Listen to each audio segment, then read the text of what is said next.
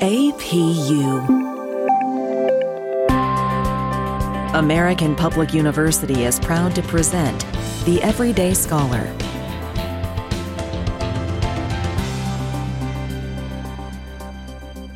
Hello, my name is Dr. Bjorn Mercer, and today we're talking to Wes O'Donnell, Director of Social Communities at American Public Education Incorporated, and a veteran of the U.S. Army and the U.S. Air Force.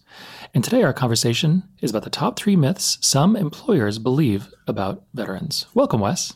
Yeah, thanks for having me, Bjorn. Excellent. Um, love having these conversations, love talking about the military. And so let's talk about the first myth. Veterans initially joined the military because they couldn't get into college. You know, I hear this a lot. I often go and speak to companies about why hiring veterans makes sense from a business perspective. And I sometimes hear people join the military because they couldn't get into college, they're uneducated, this is their only option. So when you go join the military, you take a test called the Armed Services Vocational Aptitude Battery, or the ASVAB, and your score on that exam largely dictates what jobs are available to you in the military. For instance, it takes a pretty high score to be a nuclear electronics technician in the Navy. But it doesn't take a very high score to qualify for the infantry, or as I like to call us, uh, high velocity projectile interceptors. When I was in infantry basic training at Fort Benning, one of my fellow recruits had just graduated with a four year degree from Harvard University in international relations. But I think this is the coup de grace. According to federal data collected in the 2017 Current Population Survey, 35% of post 9 11 veterans have a bachelor's degree or higher, compared to 32% of the general U.S. population. So, if anything, military and veterans are slightly more educated than their civilian counterparts. And that is a great stat. I've heard this all my life too that veterans initially joined the military because they couldn't get into college. And it's almost as if people are viewing them as a monolith. And it never helps when anybody views any group of people as a monolith because any group of people is extraordinarily diverse. Besides the different armed forces, everybody goes into the military for different reasons. My dad went into the military for a different reason, and people today go into the military and just really shows that the reasons people go into the military, of course, which is an all volunteer force, uh, vary from person to person. Yeah, you're absolutely right. I think it's probably linked also to pop culture. You know, we've seen the old from the Vietnam era, somebody who gets in trouble and the judge gives them the option go to prison or join the military. You know, so I think the military just collectively has become sort of uh, maybe it's just a safety net for people that that's the backup option for people that don't have any other options. As you said, that's definitely not the case. It's not. And as a comparison, I can only describe it as there's the old adage if you can't do, you teach. So it really makes the teaching profession as, as if it's a, a monolith of people who can't do whatever they originally wanted to do. And they're, well, now they're just teaching. But much like the military, teaching is it really services the community. And it's one of those things that's so important. And there's nothing more important to a country than defending the country from a variety of different threats that exist out there. You know, much like the military, teaching is a service in which you are literally helping educate everyone, the future generation, including future people who are going to be in the military. And so that myth is is, is one of those that are, that are out there. I think it'll still be there because all myths do exist. I like that you included that stat, which shows that the people in the military actually have a higher preponderance of bachelor's degrees are higher than the general public, which is absolutely wonderful. And so the next myth we're going to talk about is the military doesn't teach transferable skills. Another misconception that is that has kind of worked its way in and it assumes that somehow operating in a military environment is vastly different than operating in a business setting or in the civilian world in a nonprofit.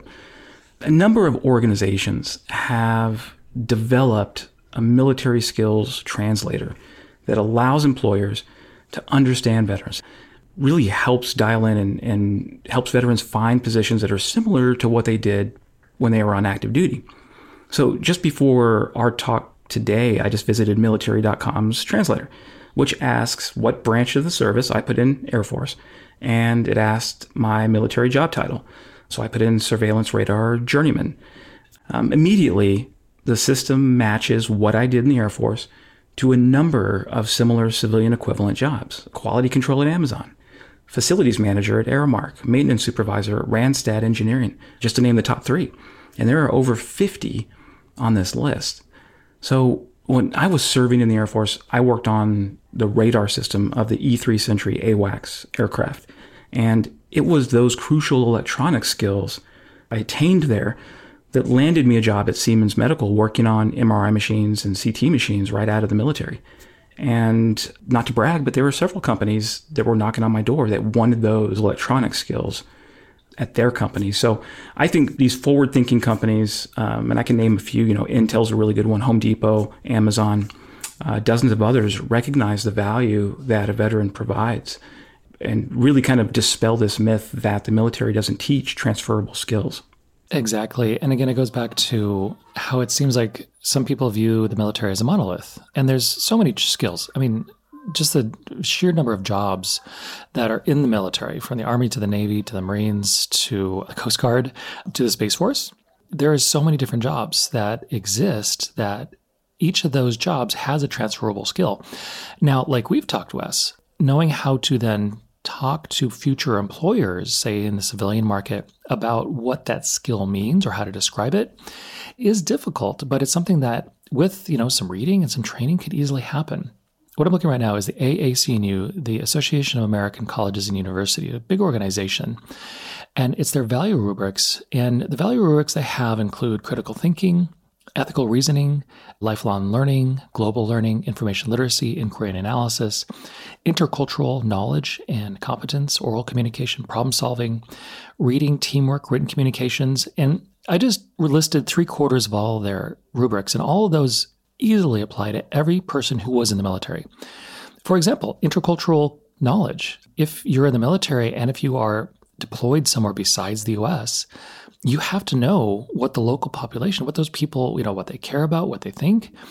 And then even if you are in the military and say you were born in Utah and then you're stationed in Georgia, it's a different culture within the US. You have to know that. So there's so many different skills. Ethical reasoning. The military doesn't choose the conflicts they fight, but they have to then go through the critical thinking, the problem solving, and the ethical reasoning to wage these conflicts in the best possible way that obviously hurts the fewest people while still accomplishing the goal. What do you think about all the skills at AAC&U and how they instantly apply to really every military, active military and veteran? Yeah, so, you know, I, I think that list and those rubrics are extremely telling in that, you know, you, you have sort of identified a lot of the skills that are instantly applicable to pretty much anybody who serves in any role in any branch of the military. My challenge really is hiring managers will, will typically hire what they know and they know the college experience. So when faced with the choice between the fresh young grad out of college or the veteran who's just spent 10 years defending the country, they'll choose the college graduate almost every time. I would love to incorporate that list that you just said when I speak to these organizations, um, just to show that all of these skills are coming into your organization when you hire veterans. Exactly. I completely agree. And today we're speaking with Wes O'Donnell, and we'll be right back after a short break. At American Public University, we believe quality education must be more affordable. That's why, as a leader in online higher education, we focus on minimizing costs and maximizing return on learner investment. And we believe higher education must be more accessible. So our online programs start every month. American Public University, within reach, without limits. Learn more at AmericanPublicU.com. And we're back with Wes O'Donnell. And Wes, this brings me to our last myth, which is all veterans serve in combat. Yeah, this one actually kind of took me by surprise here. Um, you know, as a veteran, it seems absurd, but there, there really is a misunderstanding of what roles service members play in their jobs when they're active duty or when they're deployed, when they're in the military. So, by the numbers, according to the Defense Manpower Data Center, there are close to 1.4 million people serving right now in the U.S. Armed Forces. That means that only 0.4% of the U.S. population is active duty military. And of that percentage, a staggeringly small percentage actually see combat. And the reason is because the military isn't just made up of frontline combat troops. Uh, there's this massive support structure in place, uh, the so called tail to tooth ratio. And I, I, think it was military historian Joseph Bond that says that this tail to tooth ratio incorporates communications people to allow for coordination and combined arms on the battlefield. There's medical that provides a level of assurance to soldiers and returns experienced fighters back to the battlefield after they've been injured. Logistics to keep a steady supply of fuel, ammo, food, water to frontline troops. Take any of these things away, and the point of the spear becomes much less effective, maybe even inoperable.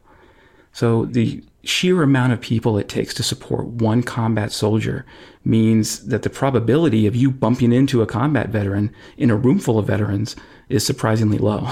No, that's completely true. It reminds me of some of the commentary that I've been listening to about the Ukraine Russian war.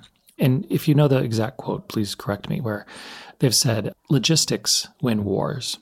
And totally makes sense because as we see the Russian ineffectiveness, I guess I could say, in, in Ukraine, is them rushing with the point of their spear with no support and they're constantly getting bogged down. And the Ukrainian defense, which of course has been absolutely amazing, is seems to be supported by a lot of logistics. And so, you know, without those logistics, without good rations, without water, how effective can any combat troop be? They're there trying to do their job, a very difficult, obviously life threatening job.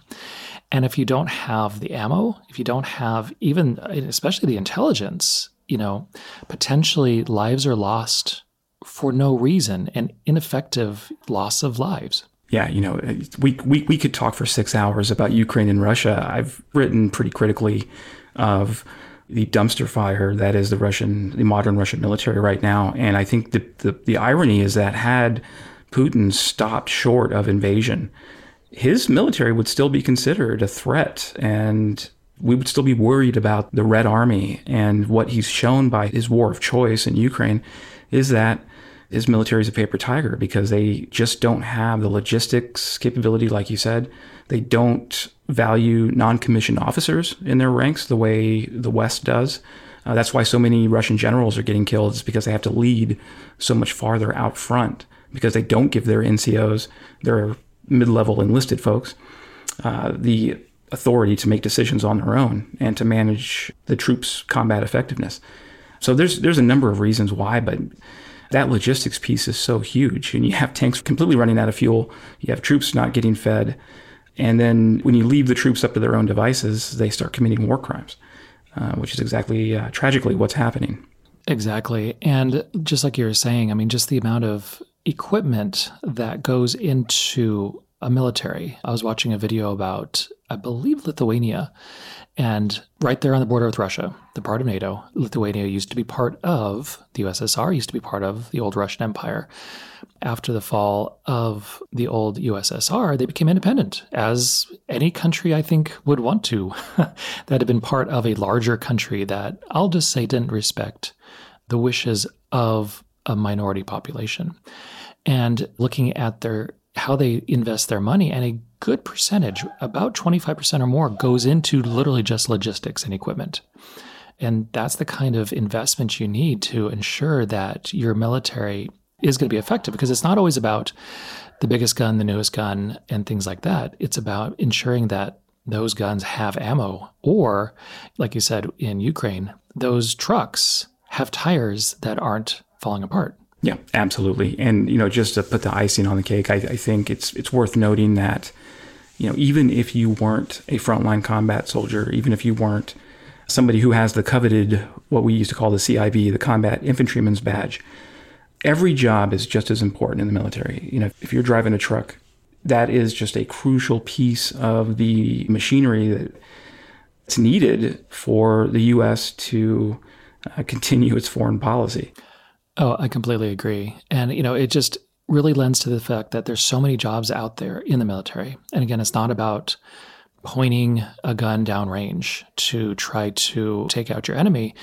Designing and intelligence, there's so many skills and so many jobs that are extraordinarily complex, besides going into cyber warfare and drones, uh, jobs that are so highly technical, or even just the basic upkeep of every piece of equipment out there from tanks to fighter jets to the missiles that f- can fly halfway across the world and actually hit the target they intend to. There are some examples of them trying to hit in their aid of Syria in the, in the Syrian civil war, but some of those missiles falling into Iran, I believe. That is a huge logistical and technological failure, which could have inadvertently started a separate war. Yeah, I completely agree. And just to bring it back to those hiring managers who are looking at veterans and, and who are thinking that every veteran might have served in combat. Maybe we don't want a combat veteran at our company. We, we, we're concerned about PTSD, we're concerned about things like this. The combat veteran, as Americans, we've had great success at reintegrating these troops back into society. I just think that if you confront your own biases and you bring in a veteran into your organization and just have a chat with him or her, then I think you'll find that it's somebody who can definitely be a valuable addition to the team. I completely agree. And just like you said, typically people hire what they're familiar with. And to create a diverse, interesting, intellectually diverse team, it requires you to go beyond yourself. And so, yeah, I completely agree. You know, to really consider everybody in front of you, consider veterans who have served their country in a variety of different roles, including combat roles, because what they can bring to a team is potentially invaluable. An absolutely wonderful conversation today, Wes. Any final words?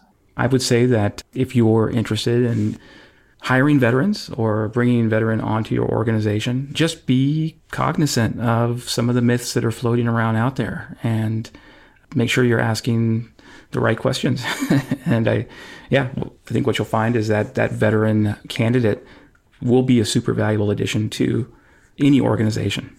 Excellent. And today we were speaking with Wes O'Donnell about the top three myths some employers believe about veterans. My name is Dr. Bjorn Mercer, and thank you for listening. For more information about our university, visit us at studyatapu.com. APU American Public University.